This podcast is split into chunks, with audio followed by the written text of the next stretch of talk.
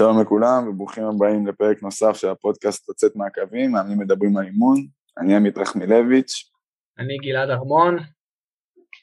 מה קורה גלעד? הכל טוב? מעניינים. אה, בוא נשבור את הפתיח, נעשה פה משהו זה, הרבה זמן לא עשינו. שמח, גלעד אה, מבריא מקורונה, מי ששומע את זה בימים אלה, נותן בראש לקורונה, משפיל אותה, עומד לצאת ממנה. אה, והיום אנחנו עם ליאת גלר. מה נשמע ליאת? אהלן, אה, מעולה, מעולה. גם אני בדרך החוצה מהקורונה, כולנו מבסוטים. אה, חשוב מאוד. טוב, ליאת, את אה, מאמנת רעננה רפטורס, קבוצת רוגבי לנשים, והחל משלשום מאמנת נבחרת ישראל. איך זה מרגיש להיות מאמנת נבחרת? Uh, תראה, כרגע זה רק בטייטל, עוד לא היה לי אימון, עוד לא, חוץ משתי הודעות וואטסאפ, עוד לא uh, דיברתי עם השחקניות במסגרת uh, רשמית נקרא לזה, זה לא שאני לא מכירה אותן, כן? אבל האמת שזו התרגשות, יש את המים הזה, מתרגשת ברמות של כלה. לא, זו התרגשות אדירה, כי הנבחרת היא משהו שהוא מאוד בוורידים שלי, אני קשורה לנבחרת הזאת מה... מהאימון הראשון שלה, הייתי בנבחרת הראשונה שהוציאו, ו, ו, וזה זה, זה, זה נורא מרגש, זה באמת, אני, אני חושבת שבלילה, כשזה נהיה רשמי, אני לא הצלחתי לרדם, שכבתי במיטה וטסו לי תוכניות אימונים וזה, וצריך לעשות את זה, ואיזה יופי, וככה, ו, ומה, ומי, והתחלתי לחשוב על כל מיני דברים ששמעתי מהמי מדברים, וזה נורא מרגש, נורא. כן, כל מי שמאזין, אתם לא יכולים לראות את הפנים של ליאת, אבל זה באמת מרגש אותה. היא לא סתם אומרת. אמ, ליאת, אנחנו לא מדינה של רוגבי, בלשון המעטה. נכון. איך, איך הגעת לרוגבי? איך כאילו, איך התחלת? מה גרם לך להישאר? אה, אחי, אחד מהאחים שלי, יש לי שלושה אחים גדולים, אז הצעיר מביניהם, שהוא עדיין אחי הגדול, אה, הכיר בחור בצבא, והוא שכנע אותו אה, להגיע לאימון והוא נדלק, אז, אז הכרתי, ראיתי, אבל לא ידעתי שיש רוגבי נשים בכלל, ו, וגם לא, לא עניין אותי אפילו לנסות, כלומר זה לא שבאתי ואמרתי וואו תגיד יש גם לנשים, אמרתי אוקיי סבבה זה, זה משהו שהוא עושה, ו, ואז הוא התחיל לאמן קבוצה, לעזור לאמן קבוצה, את הקבוצה, אחת משתי הקבוצות שהיו אז, אה, קצת לפני שנת 2000, קצת אחרי שנת 2000, והגעתי לכמה אימוני ניסיון וממש לא התחברתי לזה ולא חזרתי. וכמה שנים אחר כך, אה, חברה מאוד טובה שלי הלכה, הלכה לאימון ניסיון, נשאבה לזה, ושנה שלמה אמרה לי, תקשיבי, את חייבת לתת לזה צ'אנס, את חייבת לנסות, זה ממש מגניב, זה זה, אמרתי, טוב, אוקיי, בסדר. אוגוסט 2004 הגעתי לאימון ניסיון, והפעם יצאתי מהאימון והייתי כאילו, מה זה הדבר המדהים הזה? כאילו, בתוך אימון אחד נדלקתי, אמרתי, וואו, זה, זה מדהים, כי זה גם היה ספורט וגם הבנות האחרות, השחקניות האחרות היו כל כך נחמדות, מסבירות פנים, מה שנקרא, כן? באמת קיבלו אותי בזרועות פתוחות, ו, ו, וזהו, ואז נשארתי. ו, אבל, אבל, אבל אני תמיד אומרת, זה, זה לא היה אהבה ממבט ראשון, זה היה מבט שני. אה, ואז שיחקת 15 שנה פלוס מינוס? אה, עם הפסקות, כי שיחקתי, ואז החלטתי שאני צריכה... כל מי שעוסק בספורט קטן, וכל מי שעוסק בספורט ובאמת חווה אותו מהקיבה, נשאב לזה, וזה משהו שיכול, אם, אם דברים לא הולכים תמיד חלק ותמיד בטוב, זה משהו שרגשית נורא מפרק. ואחרי חמש שנים של להיות במקום הזה, אמרתי, וואו, אני חייבת להפסיק לשחק קצת אה, ו- ולנסות משהו אחר. ואני ממש זוכרת את הרגע שהרגשתי את זה, כי זה היה נורא מעניין, הייתי באליפות אירופה, קפטן לנבחרת, בדיוק ירדנו, אני זוכרת, במשחק מול פינלנד, שהיה, אומנם הפסדנו, אבל היה משחק מעולה שלנו, כי זה היה ממש דוד מול גוליית כזה, ונתנו להם fight ודחפנו אותם אחורה, אנחנו יורדות ואנחנו יושבות בחדר הלבשה, שבמקרה היה כי בדרך כלל חדרי הלבשה, וזה אני זוכרת את זה כל כך uh, בבהירות, ואמרתי לעצמי, אני חייבת הפסקה מהרוגבי. וזה היה מדהים, כי זה הכי לא, הכי לא קשור, פתאום זה, זה בא לי. ו, ובאמת חזרתי ואמרתי, אוקיי, אני רוצה לנסות משהו אחר, ונכנסתי לשיפוט, ועשיתי את זה במשך uh, שנתיים, ועדיין הרגשתי, משהו לא הסתדר לי שם, לקחתי הפסקה לגמרי מהרוגבי, שנה שלמה התנתקתי לגמרי, לא הלכתי למשחקים, לא הייתי בקשר עם, עם אף אחת, ממש, זה היה כמו ויפאסנה מרוגבי של שנה. אה, נכנסתי לריצות, התחלתי לרוץ, התחלתי לרוץ, אה, החלטתי שאני רוצה לרוץ מרתון, אמרתי, צריכה משהו אינדיבידואליסטי לגמרי, אני הולכת לרוץ את מרתון טבריה, ובאמת התחלתי להתאמן וזה, ו, ואז חזרתי לאט לאט, חזרתי, אה, בעצם הרימו אליי טלפון כמה שחקניות ותיקות, אמרו לי, תקשיבי, אי אפשר, את חייבת לחזור, צריך, צריך מישהי שתעזור פה, אז דיברו איתי לשפוט, אמרתי, אוקיי, בסדר, אני, אני אבוא, אני, אני אעזור, זה היה בנות מהנבחרת, אמרו לי, אני אעזור לכם, אני אבוא לשפוט משחקי אימון שלכם. ואז ככה לאט לאט הם משכו אותי חזרה פנימה, ו... ו... והאיגוד מהצד שלו דחף אותי גם, ו... פתאום קיבלתי זימון לשפוט באליפות אירופה, אמרתי, אה, אוקיי, אה, מגניב. אה, חזרתי להת... להתאמן עם הנבחרת בשביל הכושר, שנה אחרי זה כבר חזרתי לשחק בנבחרת, חזרתי לשחק בליגה.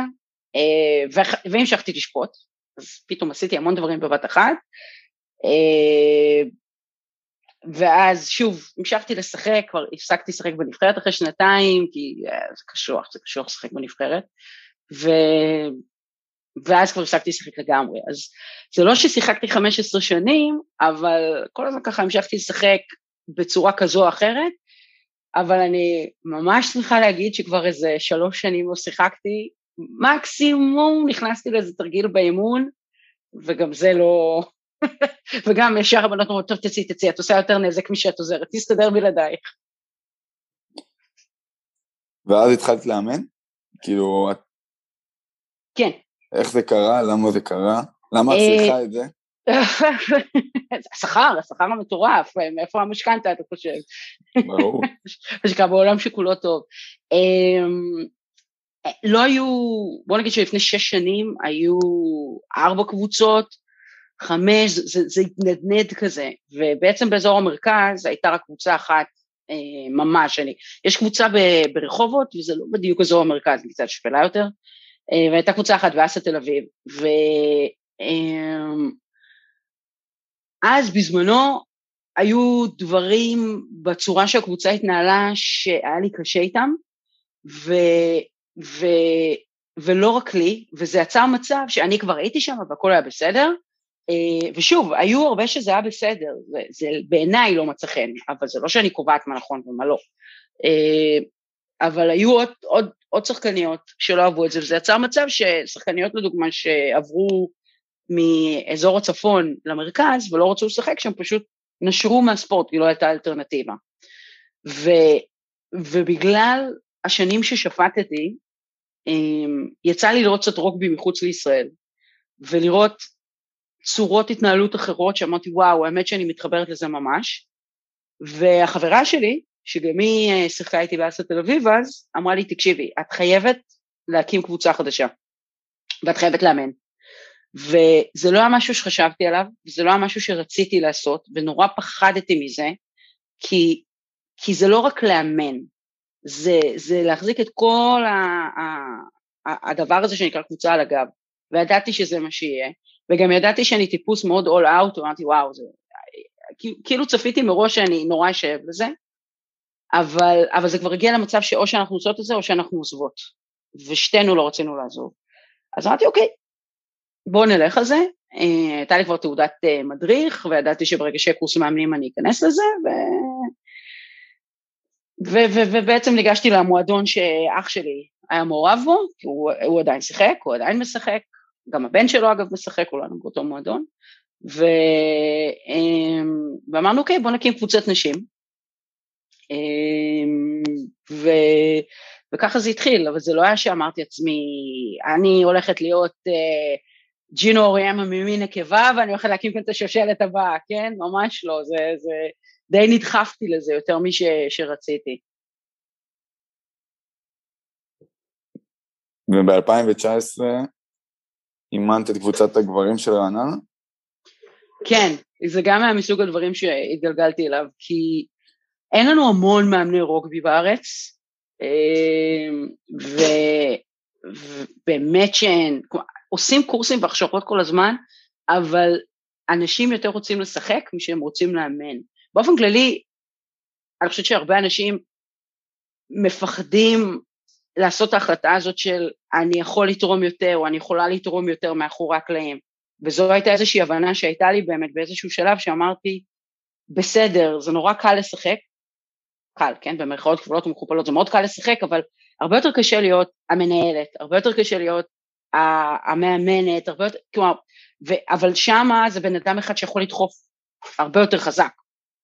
ו, אמ, והקבוצת גברים שלנו, היה להם, אמ, הייתה להם איזושהי הסכמה עם מישהי, אני אפילו לא זוכרת מי זה היה שאימן אותם, אבל גם פשוט השיטת אימון שלו כבר לא התאימה, והיה להם מאוד קשה, ו, ואמרתי להם, אתם יודעים מה, הם, הם התחילו להגיע לאימונים שלנו, ופתאום מצאתי את עצמי אה, מאמנת 40-50 איש בבת אחת, כי אימנתי את הנשים והגברים, כי הגברים נורא רצו להתאמן, אבל לא היה להם ממי.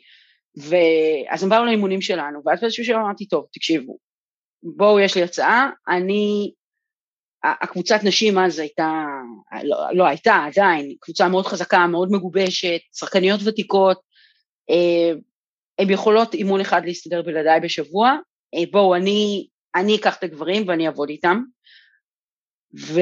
והם עפו על זה, אמרו אוקיי יאללה בואו, וזה היה אמנם חצי עונה, אפילו פחות מחצי עונה, אה, עכשיו כול, כולם מכירים אותי, כן, האמנתי כולה בחלק השני של המגרש, בחצי השני של המגרש כל הזמן, חלק מהם מכירים אותי, חלק מהם מכירים אותי בתור האחות הקטנה של אלון, הם מכירים אותי עוד, עוד, עוד לפני שבכלל עשיתי צבא אפילו, כן, כי אני חושבת שאח שלי התחיל לשחק כשהייתי בת 14 או 15, אז, והם עדיין משחקים, שתבינו, כן?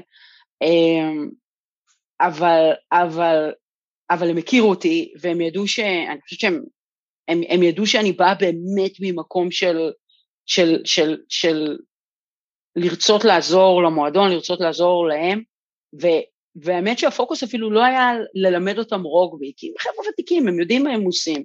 זה היה רק על לרכז את הדברים, לרכז את האמון, לתת קצת מוטיבציה, וזה היה ממש מגניב, אבל בגלל שזה, והם רצו שאני אמשיך איתם לעוד, לעוד עונה, ואני רציתי, אבל, אבל יותר משרציתי את זה, רציתי להמשיך עם אנשים, ואי אפשר היה לנתק את האימונים בגלל שעות אימון, ואז הייתי צריכה לעשות את ההחלטה ולהגיד לו, תקשיבו, אני, אני חוזרת לאמן את האנשים, ו, ובסוף האמת שגם הגיע מאמן חדש לגברים, שהיה איתו בסדר, אז, אז זה הסתדר, אבל זה, זה היה האמת מבאס, כי נורא רציתי, כי זה, זה היה אתגר רציני, כי זה היה רוגבי 15 לעומת רוגבי שביעיות, גברים לעומת נשים, זה, זה אימון אחר, אמ, וזה גם קבוצה כזו, זה לא להיכנס לקבוצה במצב מעולה, שהם מצניחים אותך ואומרים, יאללה, הם מוכנים, קדימה. ממש לא, זה היה, זה היה, זה היה להתחיל לעשות שם חפירות, ו, ו, ו, ולנסות לגבש ולהרים טלפון לשחקנים, בוא, תעזור לי, בוא נעשה את זה ביחד, אני יודעת שהיה ככה וזה וזה, ו, וגיליתי שאני עפה על אתגרים כאלה, אז, אה, אז זה היה ממש, זה היה מתסכל, אבל, אבל מאוד רציתי את האתגר הזה, והיה לי עצוב שזה נגמר, אבל, אה, אבל הבחירה הייתה פעם, קבוצת נשים זה אימפריה. בחודש האחרון נעמי קולודני, שחקנית כדורסל אה, ששיחקה ברמות הכי גבוהות שלנו בארץ, קיבלה את, כבוד, ה... כבוד. את אה, קבוצת אה, מכבי אשדוד בליגת הגברים, ליגה לאומית. מה דעתך על, על המהלך? זו פעם ראשונה שדבר כזה קורה בארץ. ברור, מאוד יכול לזה, אבל דווקא מהזווית שלך זה יכול להיות מעניין, ואיך את נראה לך, מה נראה לך אפילו האתגרים שהיא מתמודדת איתם עכשיו. ואני אומר את זה למרות שאת מגיעה מענף מאוד ליברלי בהרבה דברים, היינו עם, אה, היה לנו פרק עם רענן, ואחד הדברים שאני כל הזמן זוכר שהוא אמר שהרוגבי עשוי, עשוי משטנץ שונה, וזה ציטוט. לגמרי. וואו, זה אה, א', ציטוט מעולה, וב', אתה הבן אדם הראשון שאומר לי על רוגבי, אני חיכיתי שתגיד אה, ספורט מאוד גברי, ואתה הבן אדם הראשון שאומר שהרוגבי זה ספורט ליברלי, וזה נכון, זה נכון. עד, הרוג, עד הפרק עם רענן, ומהפרק עם רענן אה, נתפס שם משהו אחר, לפחות ככה אני זוכר את זה, הפרק כבר היה לפני המון זמן. נכון. אבל אה, מה, מה דעתך כל הסיטואציה הזאת? אה, קודם כל אפילו ברוגבי, שהוא באמת ספורט מאוד ליברלי ו- ו- ויוצא דופן בהמון דברים, אין המון נשים שמאמנות גברים. יש, אבל לא הרבה. הסיבות לזה הן רבות, אבל אני חושבת שה... וזה הבדל מאוד גדול לעומת הכדורסל, נשים ברוגבי זה יחסית עדיין משהו מאוד חדש. לעומת הכדורסל, שבוא נזכור, התחיל אי שם בספרינגפילד בתור ספורט לנשים. איכשהו זה נהיה ספורט שגברים השתלטו עליו וזה, אבל, אבל נייסמית, דוקטור נייסמית, המציא אותו לאמן את הבנות שם במכללה. אמ, ו, ו, ונשים משחקות כדורסל ושיחקו כדורסל ברמות הכי גבוהות, והגיעו להישגים מאז ומתמיד. אז האמת היא שאם כבר זה מפתיע אותי שהיא הראשונה. אמ, אני חושבת שפה בארץ יש היצע אדיר של אה, מאמנים ומאמנות, והמון מתחרים על כל עמדה פנויה, אה, ואולי זה אחד החסמים, אבל אני לא חושבת שיש, זה מפתיע אותי שזה רק עכשיו קורה, באמת, כי, כי, כי יש כל כך הרבה שחקניות מעולות בארץ, ויש כל כך הרבה מאמנות מעולות בארץ, אה, ואולי הסיבה שזה קורה רק עכשיו בארץ, חוץ מההיצע, זה כי בישראל עדיין אה, קשה ללא ספורט נשים. כמה שאנחנו מצליחות וכמה שיש דברים מדהימים, גם בספורט קבוצתי וגם בספורט אה, אה, יחידני, זה עדיין לא משהו שעובר חלק. ו, ו, ומה שמונע מנשים להצליח במקום הזה, זה שחסרים המקבלי החלטות שיבואו ויגידו, בואו ניתן לזה צ'אנס. זה יכול להצליח. אה, שאגב, אה, אותו דבר, אה, אותו דבר זה גם בארצות הברית.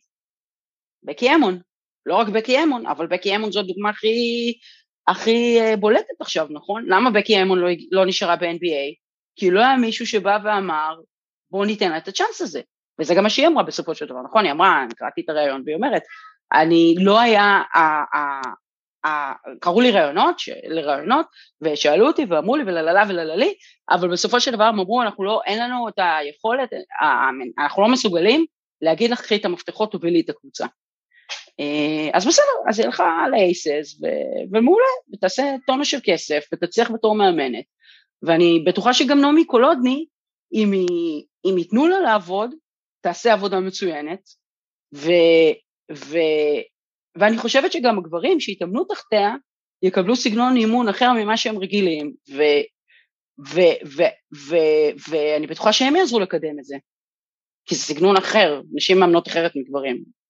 אמ, ו, ו, ואז הם יפיצו את הבשורה. ואז אתה יודע, אחד מדבר עם השני, ופתאום שחקנים מגיעים ואומרים, אה, וואו, תראה, שמענו בזה, ולללה ולללי, אבל בסופו של דבר החסם העיקרי זה המקבלי החלטות. כי מישהו צריך לבוא ולהגיד, בואו ננסה את זה. למה אנחנו לא חושבים בכיוון הזה? צריך לחשוב מחוץ לקופסה, קופסה, כן? צריך, אה, צ... נגיד אתה מסתכל בכדורגל, אוקיי?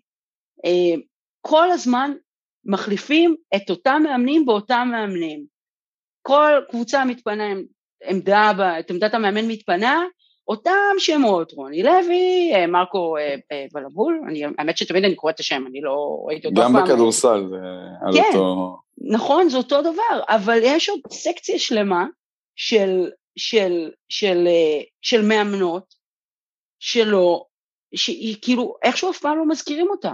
ולמה? מה, דנה כרם שימנה עכשיו בהפועל רעננה, לא יכולה לאמן אה, בכדורגל נשים, לא יכולה לאמן אה, קבוצת גברים? יכולה גם יכולה, אבל מישהו צריך לתת לה את הצ'אנס הזה. אני לא יודעת, טוב, ליעד קרני סואץ חזרה לשחק, אבל אם היא הייתה נכנסת לאימון, מישהי עם הרקורד שלה והיכולות שלה, מה, היא לא יכולה לאמן קבוצת גברים? בטח שהיא יכולה, אבל מישהו צריך לתת לה את הצ'אנס הזה. נעמי קולודני, תראו איזה דרך היא עברה, נכון? היא הייתה שחקנית אה, והמנה באקדמיה תקופה מסוימת, אם אני לא טועה, וטטטה וטטטי, הייתה עוזרת מאמן, ואם, ונכון, המאמן שם התפטר, בגלל זה היא נכנסה, כי היה להם איזה משבצת. אז אוקיי, אז עשינו את הדבר הראשון. עכשיו אנחנו צריכים שמישהו יגיד מראש, אוקיי, אנחנו פותחים את החיפוש חבר'ה בואו נחפש מאמנת, בואו נראה אם יש איזה מישהי שיכולה להתאים. זה בעיניי ה... ה... וואו, זה, זה יצא ארוך, אבל זו, זה מה שאני חושבת, זה לא מיקולוני. זה אפילו לא צריך להיות בואו נחליט ש, שזאת צריכה להיות מאמנת, אלא פשוט בואו נמצא מישהו או מישהי שהם טובים, ואנחנו לא חייבים להחליף משהו. זה כאילו הרע המוכר, או הפחות גרוע המוכר, הוא יותר טוב מאשר לקחת הזדמנות על משהו שאולי לא ילך, זה כאילו כאילו מנהלים מפחדים לעשות דווקא את זה. אגב, אני לא חושב שזה שמישהי אישה בהכרח אומר שהיא תצליח, כן? אבל נראה לי שב-2022 אולי שווה להרחיב קצת את החיפוש. בדיוק. אז אני רוצה גם להמשיך את מה שהתחלנו ולשאול אותך על ההבדל הזה בין רוגבי ורוגבי נשים, ספורט וספורט נשים, כאילו ההנחה המובלעת היא שספורט זה לגברים, ואחרי שאמרנו את השם של הספורט, אז נוסיף גם נשים כדי שאנשים לא יתבלבלו בטעות. אמ, למה נראה לך שיש בכלל את ההפרדה הזאת, ואם את בעדה, כי יש אנשים שחושבים שזה דווקא רעיון טוב לעשות את ההפרדה הזאת. אתה יודע, איגוד הרוגבי העולמי עכשיו החליט שיותר הם לא יגידו Rugby World Cup ו- Women's Rugby World Cup. מעכשיו יש World Cup עם השנה, וכשתיכנס לאתר או whatever, תראה אם זה ה... ליברלי. כן, תראה אם זה הגברים או עם הנשים, שסבבה אלכיפאק, אבל אני חושבת, ואולי אולי זה לא בדיוק מתאים ל, ל, לרוח ש, שיש היום אה, אה, בספורט, אבל אני חושבת שעדיין צריך, אה, צריך להמשיך ולהדגיש שזה נשים.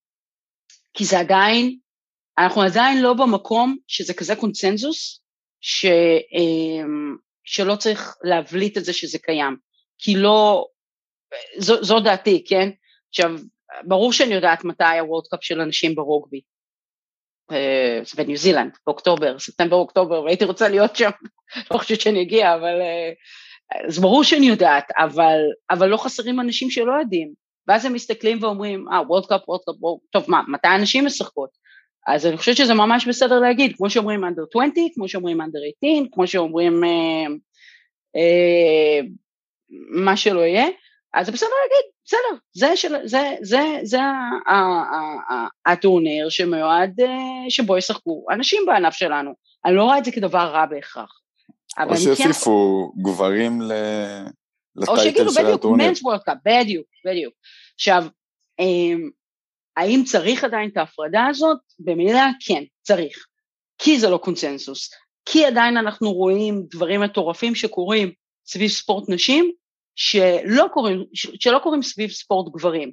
אה, וזה, ו, ולא רק בארץ, אני אפילו לא חושבת על הארץ שאני אומרת את זה, גם בארצות הברית, שבסדר, היה טייטל 9, ו- ואיזה דברים מדהימים קורים שם בספורט, אני, אני עוקבת אה, אחרי, אחרי כדורסל מכללות, בגלל אה, יוקון, שאני שנים עוקבת אחריהם, אה, מכללת קונטיקט, ו- ובאופן כללי אני עוקבת אחרי ספורט בארצות הברית, נורא מעניין, ו- ולהגיד לכם שאפילו שם אין דברים מטורפים, בטח שיש, שנה שעברה שהיה את הטורניר מכללות של אנשים, היה בלאגן אדיר סביב החדר כושר, שאיזה חדר כושר עשו לו הקבוצות נשים ואיזה חדר כושר עשו לו קבוצות גברים.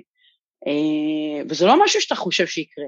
הם היו בשוק, אני חושבת שהשחקניות וכל מי שמחוץ למערכת כאילו לא האמינו שהן בכלל עדיין מתמודדות עם זה, אבל כן, הן עדיין מתמודדות עם זה, כל הזמן.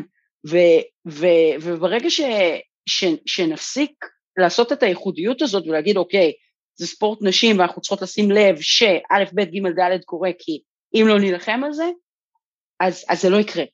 אז אני כן חושבת שצריך את ההפרדה, כן צריך, ואני מאוד מקווה שעוד כמה שנים כבר לא נצטרך, כי זה יהיה קונצנזוס, כי הכל כבר יזרום חלק, זה לא זורם חלק עדיין, ממש לא.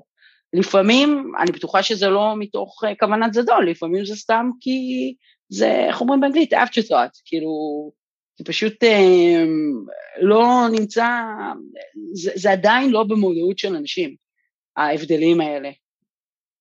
לפני שבועיים קראתי איזשהו ספר ממש מעניין שמדבר על, על חינוך ב, בעשורים האחרונים ואיך הדברים והתפיסות הכלליות של אנשים לגבי חינוך אה, השתנו, בגלל שהמדע כבר יודע היום הרבה יותר דברים. אה, ודיברו שם גם על גזע ועל זה שדווקא בחברות שמנסות לשלב, הרבה יותר קל לעשות הפרדה, כי יש לך הרבה יותר אנשים להתעלם מהם. Mm. נגיד בין שחורים ללבנים או בין כל מיני לאומים כאלה ואחרים, ודווקא המקומות שבהם האיחוד הוא הרבה יותר טוב, זה מקומות שמדברים על זה, ולא מתביישים לדבר על זה. ואני עד לפני, עד לפני כמה חודשים, ממש הייתי משוכנע שכאילו, למה אנחנו בכלל צריכים להתעסק בזה? כאילו, ברור שזה לגיטימי את יודעת, נשים חצי מהאוכלוסייה, למה שלא יהיה להם גם? וככל שאני שואל את השאלה הזאת יותר פעמים, אז מתחברת לי התשובה לעצמי, שכן, צריך לדבר על זה, כי אם לא נדבר על זה, אז כנראה שדברים לא יזוזו. אמ, ברוגבי, אני שואל בגלל כמות השחקנים והשחקניות, ברוגבי יש קבוצות נפרדות בגילאים הצעירים ל, לילדות ולילדים, לנערות ולנערים? לא, דווקא בגילאים הצעירים, אני חושבת שעד גיל 13, עד גיל 14, יש גם אנדר פרוטין, הקבוצות עוד מעורבות, ואחרי זה בגלל ההבדלים הפיזיולוגיים אז, אז חייבים לפצל. ואת חושבת שזה נכון? כאילו אם הייתה לך בחירה, אז היית מפצלת עוד בגיל מוקדם יותר? לא, לא, האמת שזה על הכיפאק, אני מאוד אוהבת את זה. אמ, אה, כי, כי באמת ההבדל כאן זה הקטע הפיזיולוגי. באיזשהו שלב, כשנערים אה, מגיעים לצמיחה הפיזית הגדולה שלהם, אה, אז, אז זה כבר עניין של בטיחות.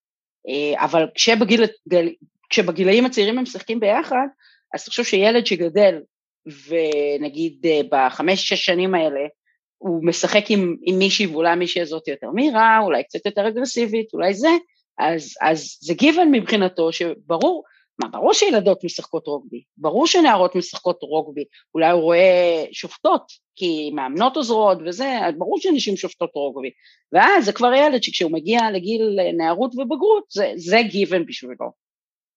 זה, זה, זה כבר, אוקיי, ברור שיש נשים ברוגבי. הבנתי, טוב, זה באמת נשמע כל כך הגיוני.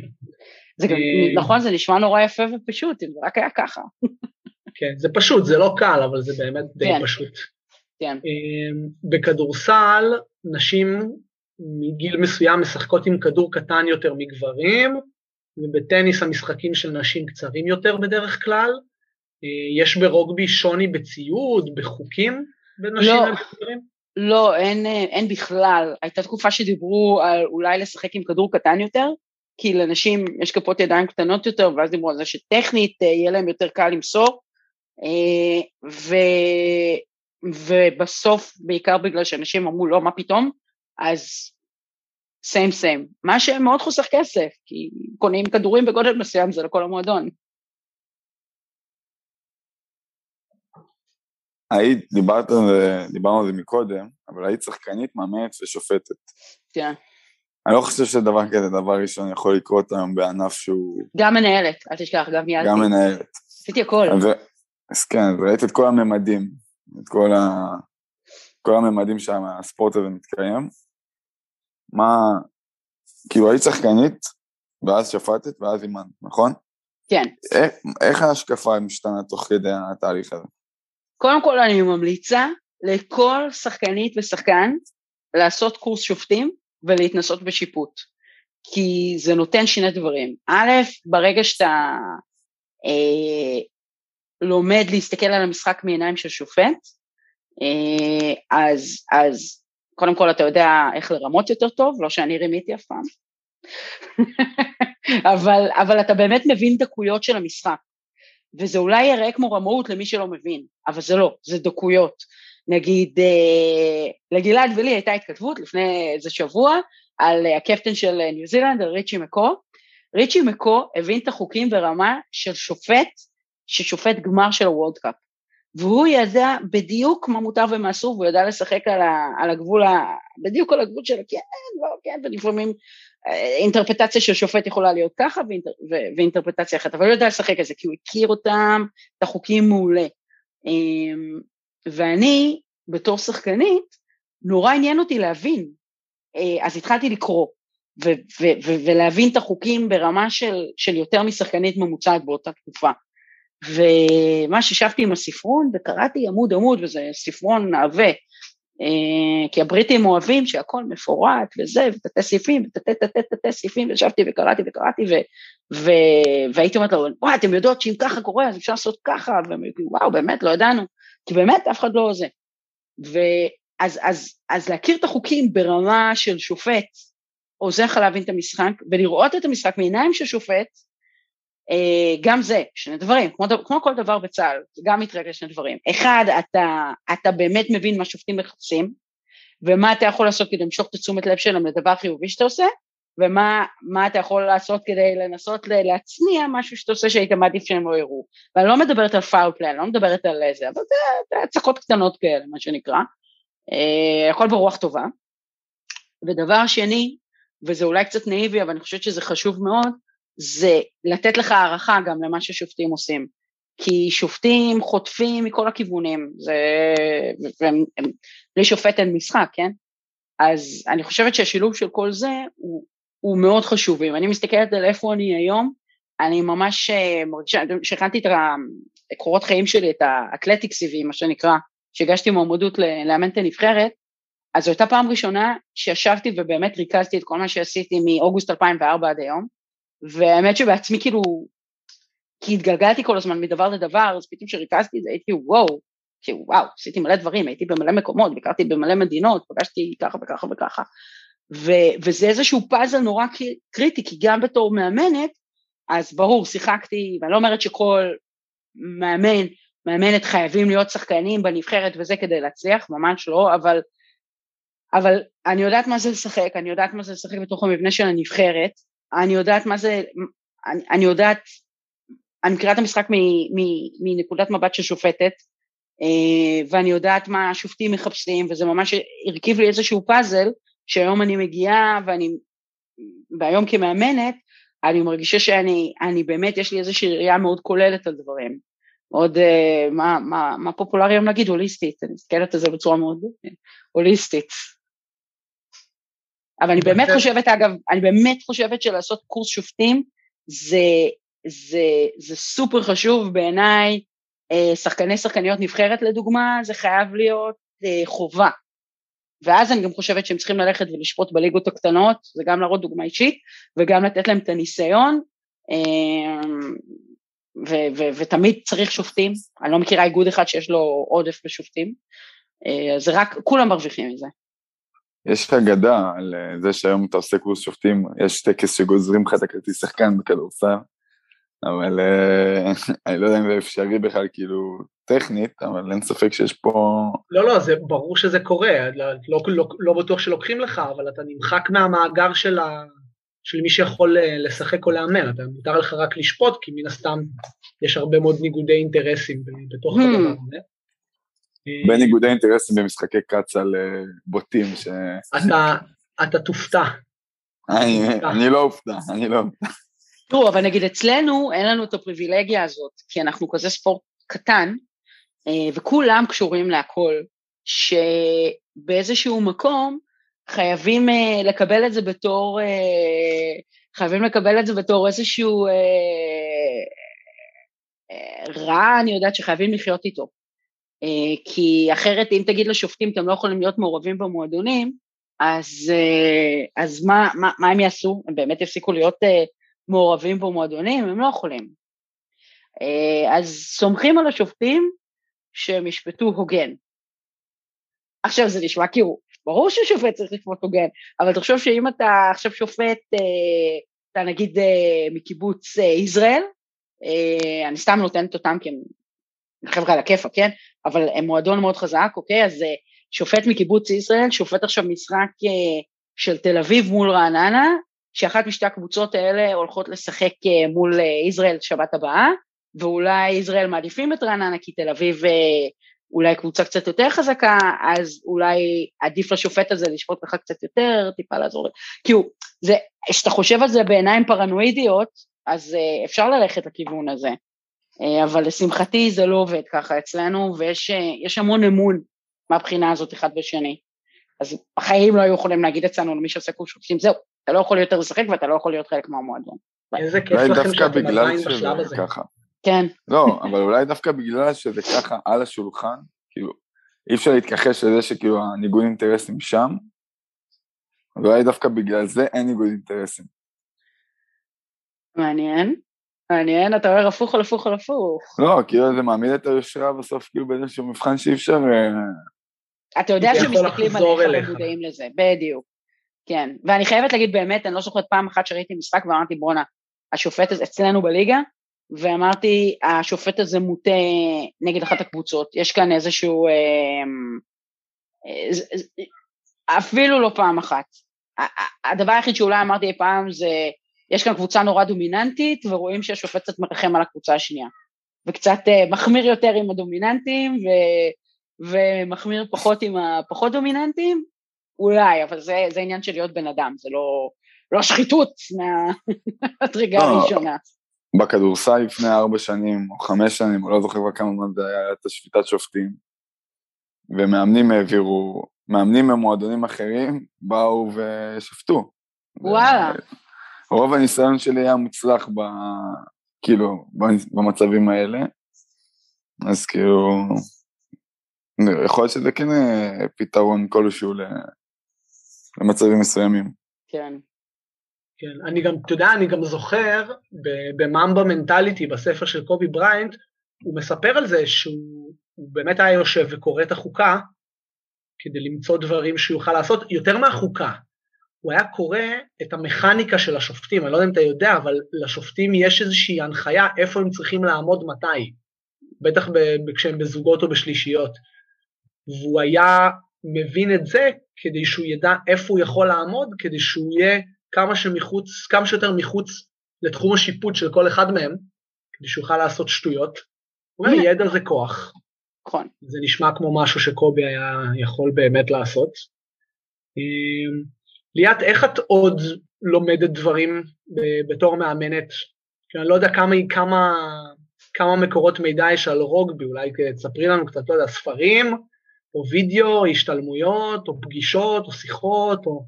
הלוואי שבתור uh, תלמידה בבית ספר וסטודנטית באוניברסיטה הייתי משקיעה בלימוד כמו שאני משקיעה בלימוד רוגבי. Uh, כי זה מצחיק, כי בדיוק אתמול חשבתי על זה, כמה אני משקיעה בלשפר את עצמי, וכשהייתי סטודנטית, כשהייתי תלמידה, זה לא עניין אותי, אמרתי, אני לא יכולה ללמוד, אבל עובדתית אני יכולה, אני רק צריכה שזה יעניין אותי. אה, יותר קל היום משהיה פעם, בגלל האינטרנט, בגלל שיש המון מקורות אה, אה, מידע באינטרנט, אה, אתרים של חבר'ה ש... אה, בואו אני אסביר לכם איך אני אה, מאמן את זה ואיך זה ואיך זה, ויש אקדמיות אונליין ממש, שזה וידאוים עם מאמנים ושחקנים מהשורה הראשונה ש, שמסבירים איך הם עושים דברים, איך ללמד את זה, נותנים רעיונות, ולפעמים אני יושבת ואני רואה, נגיד איך איזה מאמן באוסטרליה עובד עם הקו התקפה שלו, אה, שזה אולי קו התקפה של קבוצת 15, ופתאום אני רואה איזה משהו, ואומרת, וואו, זה יכול לעבוד. ואז אני לוקחת את הדבר הזה. אה, אני גם ישראלית, ולכן אני משתדלת אה, להשתמש בתירוץ החוצפה הישראלית הרבה, ואני פונה לאנשים שמעניין אותי ללמוד מהם, ואני מבקשת שילמדו אותי. ועשיתי את זה לדוגמה עם המאמן של נבחרת ניו זילנד. לא היית צריכה פודקאסט. אולי. אני צריכה להקשיב לפודקאסטים, כן, לא, אבל אני, אני אז, אז פניתי דרך הפייסבוק ל... לאלן בנטינג, שהוא אימן את הנבחרת שביעיות של ניו זילנד, שזכו עכשיו אה, בזהב בטוקיו, וכתבתי לו ואמרתי לו, תשמע, אני רוצה לשאול אותך על איך אתם עושים line-out, אה, שזה משהו, זה מהלך אה, במשחק, אני רוצה, אתה יכול להסביר לי בבקשה למה העמדת את השחקנית הזאת כאן ומה, והוא ענה לי תשובה מאוד ארוכה ומפורטת והסביר לי ונתן לי מצבים אחרים. ואמרתי שאלי אם את רוצה עוד, אז שאלתי עוד והוא התחיל לענות לי ופתאום אני מקבלת אה, עצות באימון מהמנהל של הנבחרת ששנה אחר כך זוכה במדליית זהב. ו, ואותו דבר, היינו עכשיו בדובאי, וכשהיינו בדובאי ניגשתי, פתאום ראיתי את אה, מי שאחראי על הנבחרות שביעיות של אירלנד. וניגשתי אליו והצגתי את עצמי, אמרתי לו, שלום אנטוני, קוראים לי ליאת, אני מאמנת קבוצה מישראל, אה, אני הייתי בקשר עם, באמת הייתי בקשר עם אה, מי שאימן את הנבחרת נשים וכבר לא מאמן, אני מאוד, הייתי מאוד רוצה לבוא, להיות איתכם שבועיים ולראות איך אתם מאמנים. אני יודעת שזה בעייתי עם הקורונה, אבל האם זה יתאפשר? הוא אמר לי, ברור שזה יתאפשר, הנה המייל שלי, ברגע שהקורונה נרגעת, תבואי, אנחנו מחכים לך. ו... ו- ו- ולגמרי במקרה בהמשך אותו יום אני מוצאת עצמי שותה בירה עם מי שמאמן את הקבוצת פיתוח של אנשים, קייטי פיצנרי, והיא אומרת לי אותו דבר, הנה המייל שלי, ברגע שזה אפשרי, תבואי, אנחנו נדאג לך. אז, ואני עושה את זה כל הזמן, אני רואה מישהו שמעניין אותי, או מישהי שנורא מעניין אותי ללמוד מהם, אני כבר אה, איזה שנתיים פלוס בקשר עם מישהי שמאמנת אה, קבוצה ביפן, ואנחנו בקשר על בסיס, לא יודעת אם כמעט שבועי, ו, ואני, ו, ואנחנו מחליפות רעיונות אימון. עכשיו תבינו, היא אימנה קבוצה של, זה, זה, זה, זה אלף רמות מעל מה שאני מאמנת, ו, אבל, אבל נורא מעניין אותה לשמוע מה אני חושבת, ו, ואותי מעניין לשמוע מה היא חושבת, אנחנו מחליפות רעיונות, והיא היום אה, חזרה לניו זילנד, היא ניו זילנדית במקור, ועכשיו בצוות אימון של, של ניו זילנד, של אנשים. אז כתבתי לה, אמרתי לה, טוב, אני מניחה שכבר עולה לך זמן, היא אמרת לי, לא, לא, לא. איך היא אמרה לי, it's, it's a different title, but 100% me, אנחנו ממשיכות. ואז אני, אז, אז אני לא מתביישת לשאול, ו, ואני חייבת להגיד שאנשים מאוד אוהבים, ששמחים לחלוק את הידע שלהם.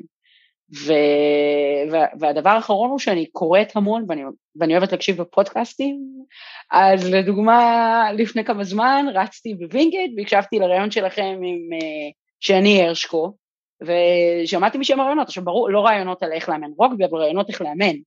אה, והרבה פודקאסטים שלכם, ופודקאסטים דומים לשלכם, אה, בעיקר כשאני או תקועה בפקקים, שבזכות הקורונה יש לא מעט, או כשאני רצה, ואין כמו לרוץ בווינגייט ולהקשיב לראיון עם איזה ספורטאי או מאמן או ספורטאית או מאמנת זה מאה אחוז השראה, כן?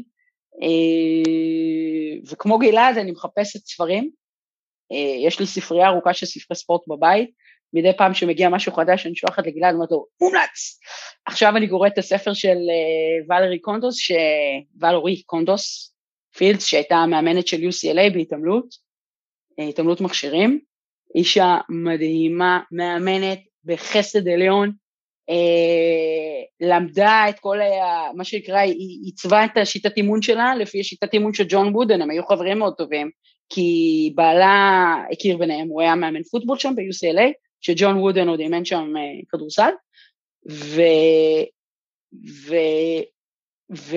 אז אני קוראת עכשיו את הספר שלה אחרי שכבר שמעתי עליה לפני זה, אה, ומכל מאמן מכל מאמנת, לא משנה באיזה ענף אפשר ללמוד משהו. אה, אז, אז אולי ממנה אני פחות אלמד על, שוב, כמו, כמו עם, עם שני הרשקו, אני פחות אלמד איך לאמן רוגבי, אבל אני אלמד איך לאמן. ו, ו, ו, ואני כל הזמן מחפשת להשתפר ו, ולשדרג את עצמי. ו, ו, ולמצוא את, את, את הדרך הכי נכונה להעביר את המסר שלי. גם פיזית על המגרש, וגם הדרך הכי נכונה שתתאים לשחקניות. כי בסופו של דבר זה לא רק איך אני רוצה לאמן, זה מה עובד. כי אם אני יכולה לחפור להם שעות וללמד אותם שעות, אבל אם הן לא מתחברות לזה, אז חבל על הזמן.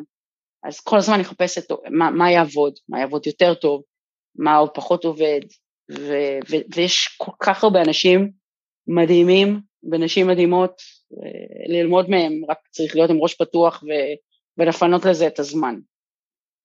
יש דברים שהם לא מעולם הספורט, שאת קוראת, שומעת, לומדת, או דברים שכבר את יודעת שעזרו לך? Um, פחות, אני מודה, כי, כי אני מאוד מתחברת לספורט, אבל uh, מדי פעם יש אולי אנשים שהם לא קשורים לספורט, אבל הם, הם מעניינים מספיק כדי שאני אגיד, וואי, מעניין מה יש, מה יש לבן אדם הזה להגיד, ובעניין הזה לצערי אני מאוד uh, שטאנץ. אז יש לי את הספר של מישל אובמה, ואני אוהבת מאוד להקשיב לרעיונות של, uh, של ג'סינדה ארדן מניו זילנד, שהיא מנהיגה בחסד. אני כן אגיד שאני הרבה יותר מתחברת לנשים מלגברים, זה כן, כי אני מרגישה שהתפיסת עולם שלנו מאוד דומה, חוץ מג'ינו, אוריאמה, שהוא אורים ותומים בעיניי, והוא... אם, אם, אם משהו עיצב אותי מההתחלה, זה, זהו. אז הוא, הוא האקספשן. מי שבמקרה יש לו קצת יותר זמן פנוי ו... ועוד כמה מאות דולרים, אז יש אתר שנקרא MasterClass, mm. masterclass.com, ויש שם גם קורס של ג'ינו אוריאמה. חדש דנדש, כן. כן, התחלתי עכשיו, ממש ממש מעניין. אמ, לא כאילו משהו שאתה מתעלף ממנו, כי אנחנו שומעים הרבה מאוד דברים, אבל זה ממש כיף, ל... ממש כיף לשמוע מאנשים מהסוג הזה. אמ, ליאת, מה מאמנים מענפים אחרים יכולים ללמוד מהרוגבי?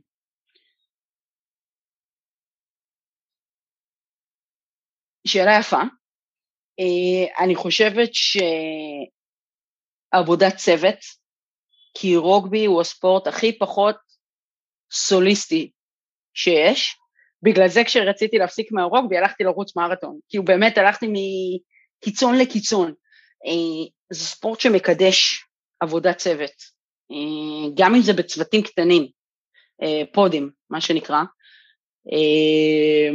וגם אם זה שביעות, שזה ספורט הגרסה המקוצרת האולימפית, וגם אם זה 15 שזה הגרסה הקלאסית, והנכונות לעבוד אחד בשביל השני. אני לא אומרת שאין את זה בענפים אחרים, אבל ברוגבי אם אין לך את זה, אתה בחיים לא תצליח. אין, יש שמות גדולים ברוגבי, אבל אין לך מישהו כמו מסי, או מישהו כמו אה, קובי בריינט, שהם ספורטאים, היו, עודם, ספורטאים מדהימים, אבל אין לך איזה מישהו שאתה אומר, הוא אה, יסחוב עכשיו את הקבוצה, הוא אה, ישים עכשיו 40 נקודות, אה, יפקיע חמישה שערים, קוסט טו קוסט, טטטטטטי. אין, אתה לא יכול לבד, אה, כי יפילו אותך.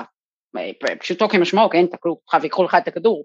אמ, זה הדבר העיקרי.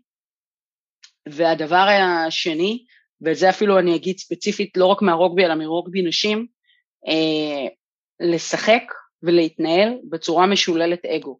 זה לא שאין אגו, גם אצל נשים יש, על אמת, אני רואה את זה כל אימון שאני מעבירה, אבל זה משמעותית פחות מאצל גברים. אה, ואני חושבת שברגע שמוציאים את האגו מהתמונה, ברגע שפחות אכפת לך מי מקבל את הקרדיט ויותר חשוב לך ההצלחה, אז ההצלחה מובטחת. לכל הפחות, גם אם זה לא הצלחה של uh, מה שנקרא וי בטור של ניצחון, זו קבוצה שיורדת בתחושה אחרת לגמרי ממשחקים, בתחושה, מה שלא היה עברנו את זה ביחד. מה שלא עשינו, עשינו, לא עשיתי. Um, ו, וכי כולם אומרים את זה וכי זה עדיין נכון uh, בצורה כזו או אחרת, uh, הערכים של רוגבי, בגלל שזה ספורט כזה פיזי וכזה אגרסיבי, הדגש על התנהלות ערכית, על uh, uh, הגינות על המגרש, על דאגה אחד לשני, גם, גם, גם ליריבים על המגרש, uh, היא, היא, אני חושבת שזה משהו שאין אותו בענפים אחרים. ואני אוסיף עוד דבר אחד, כי זה באמת משהו שהוא ייחודי כספורט לרוגבי.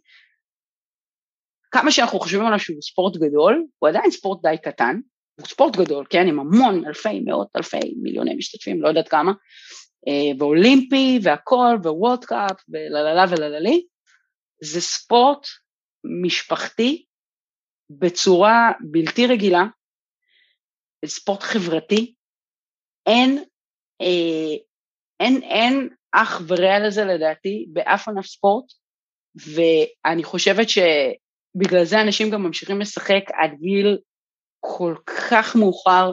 אמ, החברה שלי עכשיו היא, היא פיזיותרפיסטית, והיא התחילה לעבוד אה, עם, אה, התחילה לעבוד עם הג'ודו, ודיברנו על מה קורה איתם בעצם אחרי הפרישה.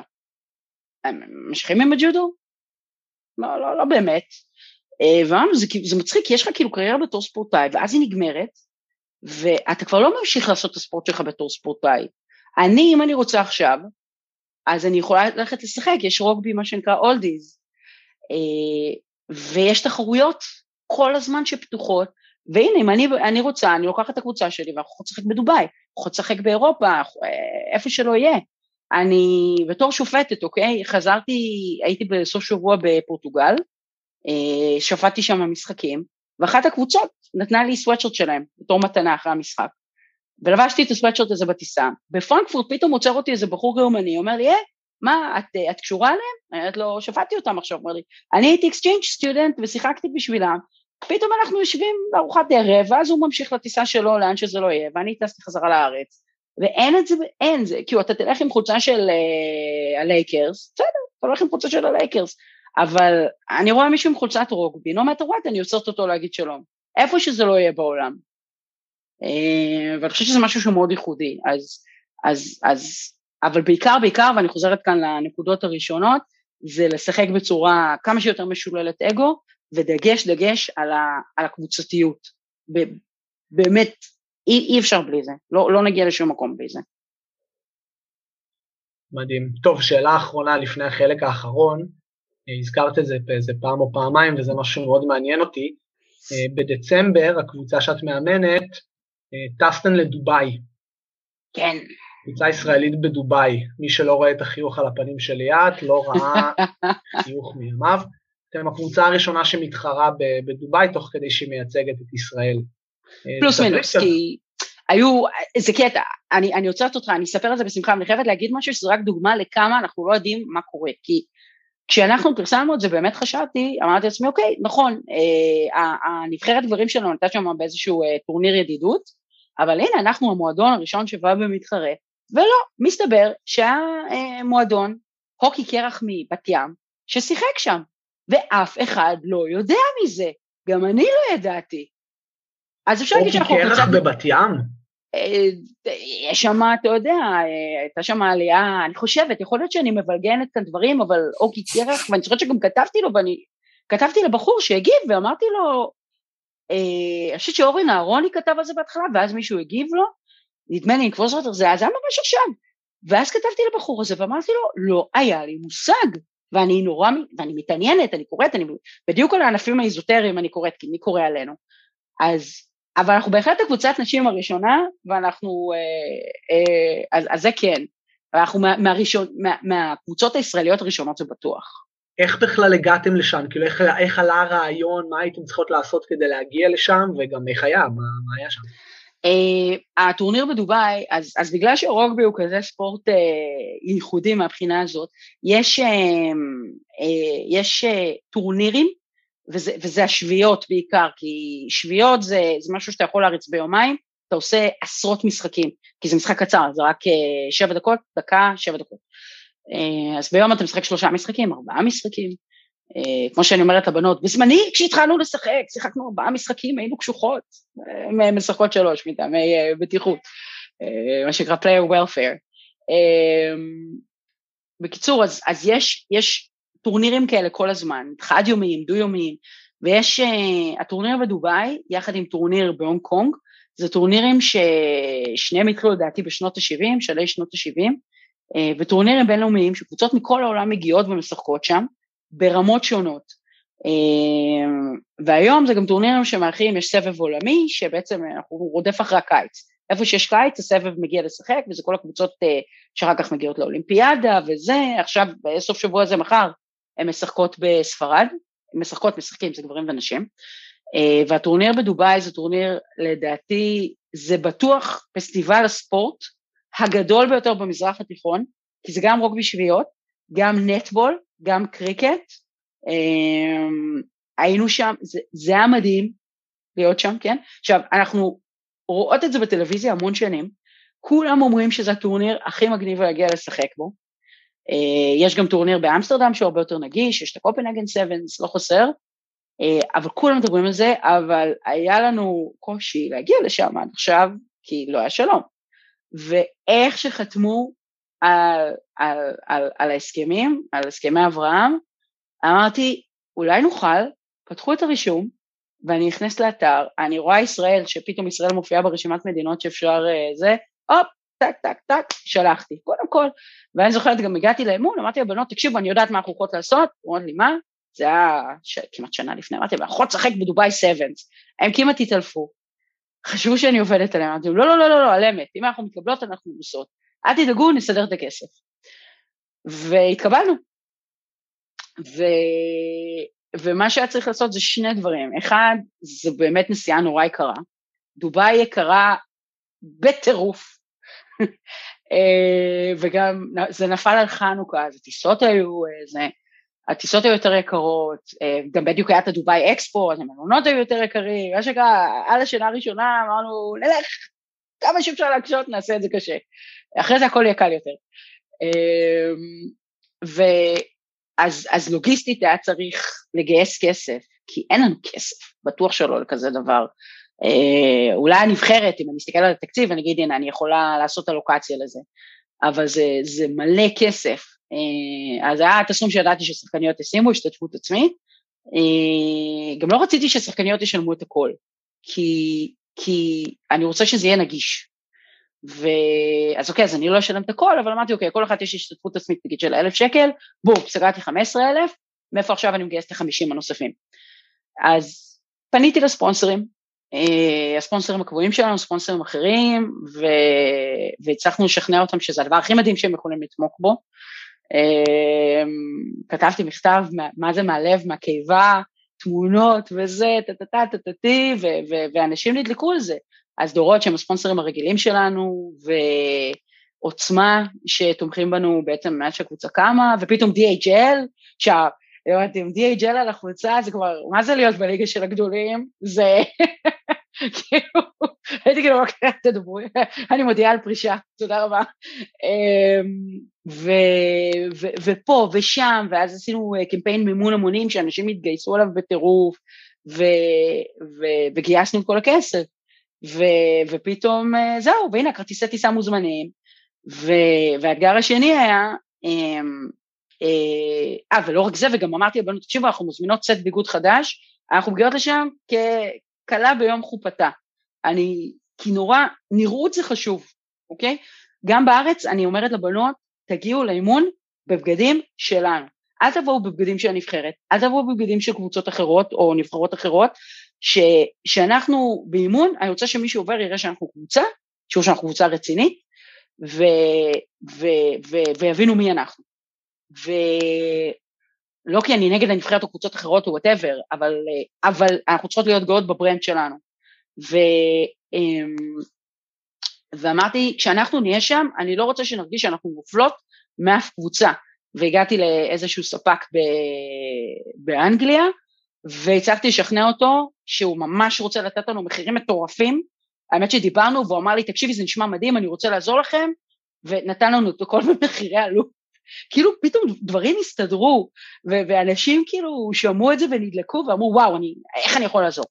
ו- ובאמת היה לנו, היום הבגדים הגיעו פחות משבוע לפני שטסנו, כאילו כמה שערות לבנות היו לנו מזה, ו- אמ, ובאמת נראינו זה, והדבר השני היה להכין את הבנות לזה. עכשיו, בואו, אנחנו לא מקצועניות, אה, וזה הכל תוך כדי, אז בעצם זו הייתה הכנה, אמרתי אוקיי בואו נעשה את זה אחרת, במקום לעשות הכנה מטורפת וצפופה, אני אכין אתכם לאט לאט, עכשיו גם אנחנו משחקות ביחד הרבה זמן וזה, ו, אמ, והבנות כשלעצמם, כשאמרתי להם, תקשיבו, אני לא אומרת לכם עכשיו חצי שנה תעצרו את החיים, תתכוננו.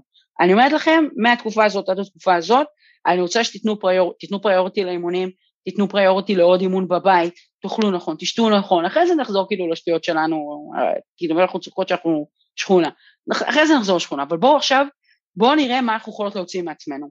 והם קנו את זה. עכשיו, יש לי אימהות בקבוצה, יש לי שלוש אימהות, ו- ו- ויש לי uh, מישהי שהיא uh, אחות באיכילוב, במחלקת קורונה, עכשיו כבר uh, בטיפול נמרץ רגיל, כן, בשחקניות שינו דברים. ליאת, החברה שלי שעובדת בווינגייטס, הייתה מסיימת יום עבודה של 12 שעות, הופ, מכניסה שעה בחדר כושר, מה שהיא לא הייתה עושה, חזרה להתאמן כמו ספרינטרית כדי להחזיר את המהירות, כל מיני דברים, אוקיי? ו... והגענו לשם, ולי היה נורא חשוב, וואי, אני לא ישנתי לדעתי איזה שבוע לפני מה... לא רק מההתרגשות, אלא כי הרגשתי שהכל עליי. ולא רק הכל עליי מבחינת הארגון, אלא הכל עליי מבחינת הכנתי אותם כמו שצריך, אנחנו נעמוד בזה, זה לא יהיה משפיל, אנחנו לא נרד מהמגרש עם כאילו 50-0 נגדנו, גם כולם מסתכלים. ו, ו, ולא ידעתי, כאילו היה לי לא, לא היה לי מול מי לבדוק את עצמנו גם, כי פה בארץ אנחנו במצב מאוד טוב עכשיו, אז כל המשחקים שלנו מאוד דומיננטיים, אבל אנחנו טובות, אנחנו מגיעות לשם, וקודם כל היה את כל ה... כל ה... להיכנס לשם ונכנסים למתחם, וכאילו וואו, זה המתחם הזה שראינו אותו עכשיו בטלוויזיה כל הזמן. אה, ולפקס אותן, גם לפקס את עצמי, כי ברור שגם אני בתוך הראש שלי הייתי כולי כאילו, אני לא מאמינה שאני בדובאי. אה, אז היה לי ככה איזה רגע של עצמי של תוציא את זה, אוקיי, ואז להיות אה, מאוד מפוקסת איתן ולפקס אותן כל הזמן. ועלינו והמשחק הראשון באמת היה ככה לא קל, אומנם אנחנו התחלנו, שמנו נקודות ראשונות, אבל אז באמת, וזו לא קבוצה שבאמת הייתה יותר משמעותית יותר חזקה מאיתנו, אבל יותר מאורגנות, בריטיות, מגיעות עם יותר אה, הכנה פיזית, משחקות ברמה מאוד גבוהה כל הזמן. ומאותו רגע הבנות עשו איזשהו shift, ואני חושבת שהם ירדו, ולמרות שהם הפסידו, הם אמרו, בואנה, אבל למה הפסדנו בעצם? סתם הפסדנו. והם עשו איזשהו shift מנטלי, משחק אחרי זה עלינו, דרסנו את הקבוצה ששיחקנו נגדה, ואז שיחקנו נגד שתי קבוצות שהכרתי, וידעתי שהן משחקות שם שחקניות, שכולן משחקות בליגה הראשונה באנגליה, שחקניות נבחרות, כאילו בנות ששיחקו בנבחרת אנגליה, בנות ששיחקו בנבחרת ווילס, לא רמה מעלינו, עשרים רמות מעלינו, והם ניצחו אותנו בשיניים. תקשיבו, המשחק האחרון שזה היה ברבע גמר, 30 שניות לסיום, שתי נקודות הפרש, כאילו מבחינת טריים אנחנו זהות, זה רק, ואני מסתכלת ואני רואה, ואני רואה מולי שחקניות שאני יודעת שהן שחקניות שמשלמים להן לשחק.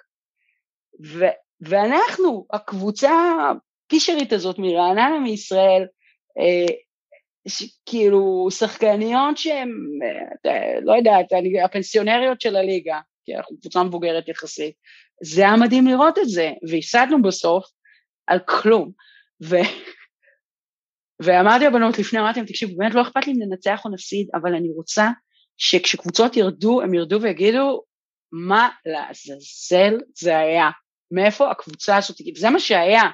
והיו שם שחקניות שהכירו אותנו, אה, הכירו אותי, הכירו קליאנט מהתקופה ששיחקה באירופה ובקבוצות שם, והם באו לנו ואמרו, תקשיבו, לא ראינו אף פעם את ישראל משחקות ככה, כאילו לא ישראל, רעננה, אבל ישראל, הם, הם, הם לא הכירו את זה, ו, ו, וזה היה מדהים, ו, ואחרי זה האמת, היו לי כמה שעות שהייתי צריכה לגרד את עצמי, כי, כי נורא התבאסתי שהפסדנו, ואני לא חשבתי שאני בכלל אהיה במקום של להתבאס שנפסיד.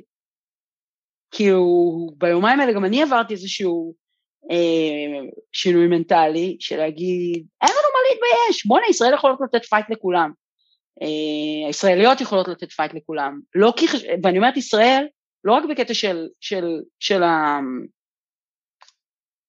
של, של, של רעננה או הנבחרת, אלא ישראל ברוגבי, כי אני חושבת על זה ברוגבי, אנחנו צריכות להפסיק לחשוב על עצמנו קטנות, כי אנחנו לא. ואם אנחנו קצת נשנה את ההכנה וקצת נשנה בעיקר כאן בראש, זו הייתה באמת חוויה משנה חיים מהבחינה הזאת, כי חזרתי ואמרתי לעצמי, אנחנו כקבוצה יכולות לעשות דברים מדהימים אם תהיה לנו את הפלטפורמה לעשות את זה. כשאני אומרת פלטפורמה זה בעיקר כסף, אבל בסדר. אמ, ואנחנו, הסתכלתי על הנבחרת, וזה היה עוד לפני שבכלל ידעתי שהתפקיד הולך להתפנות, אמרתי, הנבחרת יכולה לעשות דברים אחרים, כי הנבחרת עלתה דרג משנה שעברה לשנה, השנה הם משחקות בדרג גבוה יותר, ותמיד מדברים על להישרד, אומרת לא, נכון, בסדר, צריך, מה זה להישרד? זה לא היה בעברית, סליחה, לשרוד. מדברים על, אה, כאילו, חשבתי על to survive, מדברים על כאילו you need to survive, נכון? אז בסדר, כי, כי יש את השוק הזה, אבל יש לנו יכולות הרבה יותר ממה שאנחנו חושבות, והאמת, ואולי זה קצת כאילו אגו, אבל נמלאתי איזושהי הערכה לעצמי, כי לא היה לי איך להעריך את עצמי עד אותו רגע, ופתאום הסתכלתי ואמרתי, וואו, כאילו, I know my shit, סליחה על הזה, אבל אני, אני הצלחתי לעשות משהו עם הקבוצה הזאת, הצלחתי להביא אותם לאיזשהו הישג ש, שירדנו מהמגרש, ואני מסתכלת, באמת, אני לא מאמינה שאני הבאתי אותם לשחק ככה, ושהשיטה שלי עבדה, ושהרעיונות שלי עבדו, ו, ו, ו, ולקח לי המון זמן האמת, זו פעם ראשונה שאני אומרת את זה ככה. Um, כי באותו רגע הייתי נורא שקועה בבאסה שהפסדנו, וזה פאסה והלוואי שהיינו משחקות עוד, גם נורא רציתי לראות אותן משחקות עוד, כי זה היה נורא מלהיב לראות אותן משחקות, um, אבל פתאום הערכתי את עצמי מקצועית הרבה יותר משהערכתי לפני, כי היה לי מול מה להשוות את עצמי, ו, וזו הייתה חוויה מאוד מיוחדת, um, כאילו לא הרבה יוצא לך לצאת, להסתכל על עצמך מהצד ולהגיד, וואו, כאילו, זה עבד, כאילו, עשיתי, עשיתי טוב. זה היה לה כיפאק, בדובאי. יש מצב שזה ה sound bite הכי ארוך בהיסטוריה של הפודקאסט. סליחה.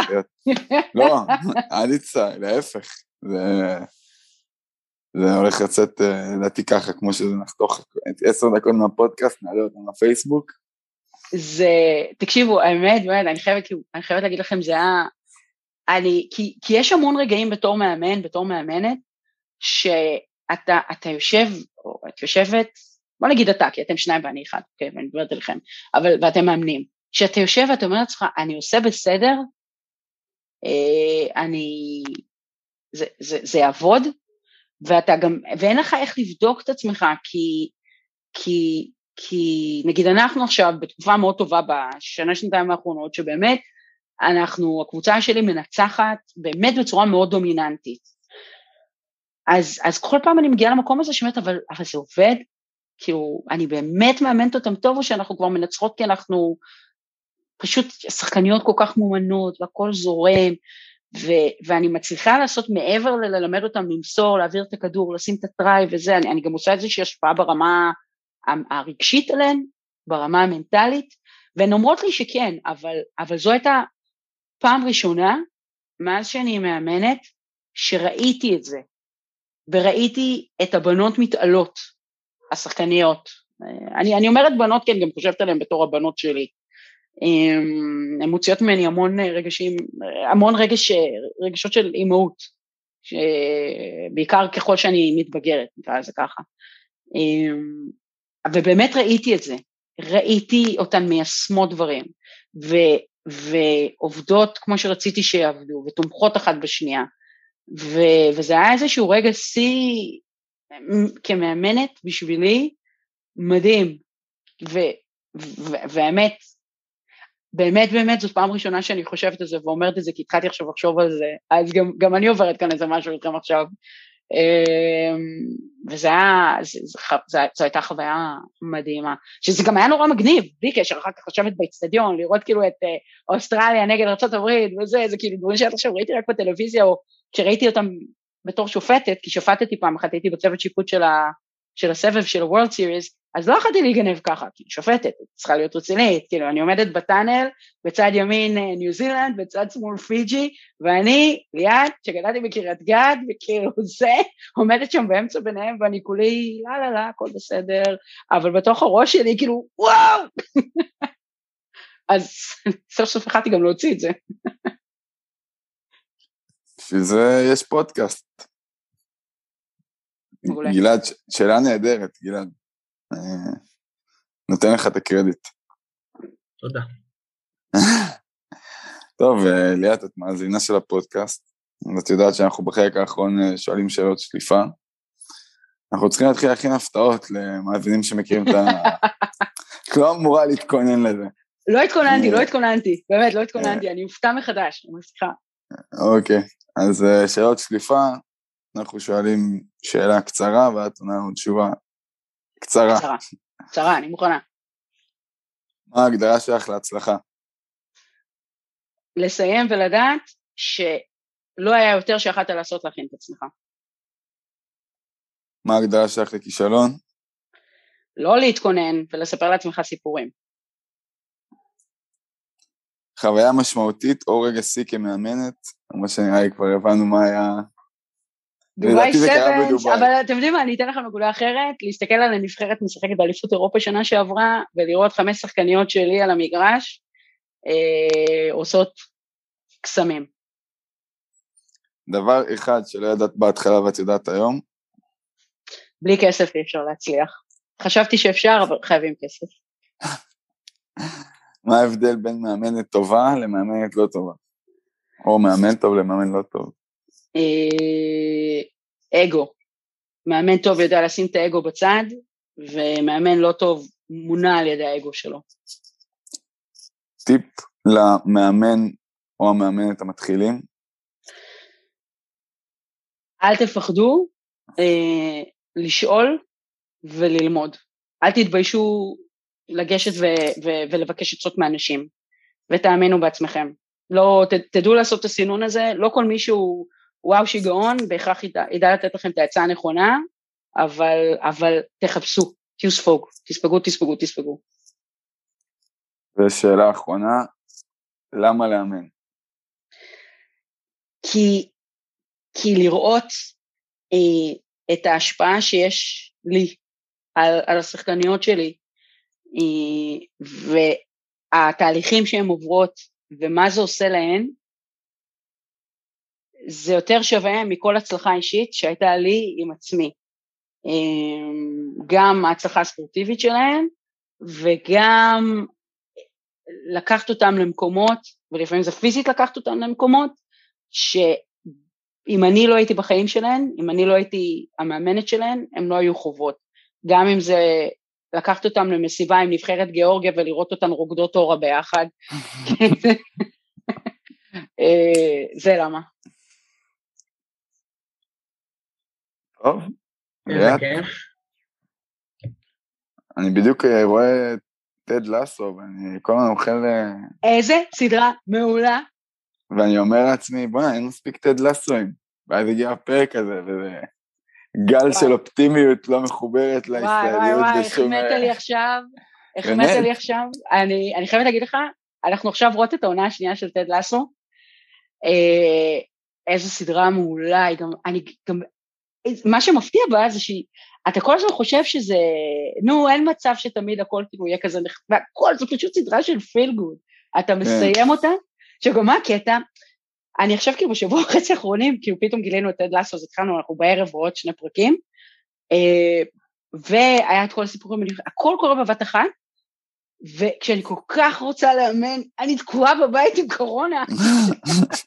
אני כן. מטפסת על הקירות, תודה לאל שהיום אני יוצאת מהבידוד והולכת לאמן בערב. סדרה מעולה. כן, אז אה, נראה לי שבזה נסיים. תודה. רבה. תודה, היה פרק מעולה. היה כאילו בוקר מעולה בשבילי, התחלתם לי את הבוקר, מה זה בטילים? הדדי לגמרי. תודה, ושיהיה בהצלחה, אנחנו עוקבים. היה פה לחיים, לא ראיתם, אבל... אה, יאללה, תודה ליאת. תודה לכם.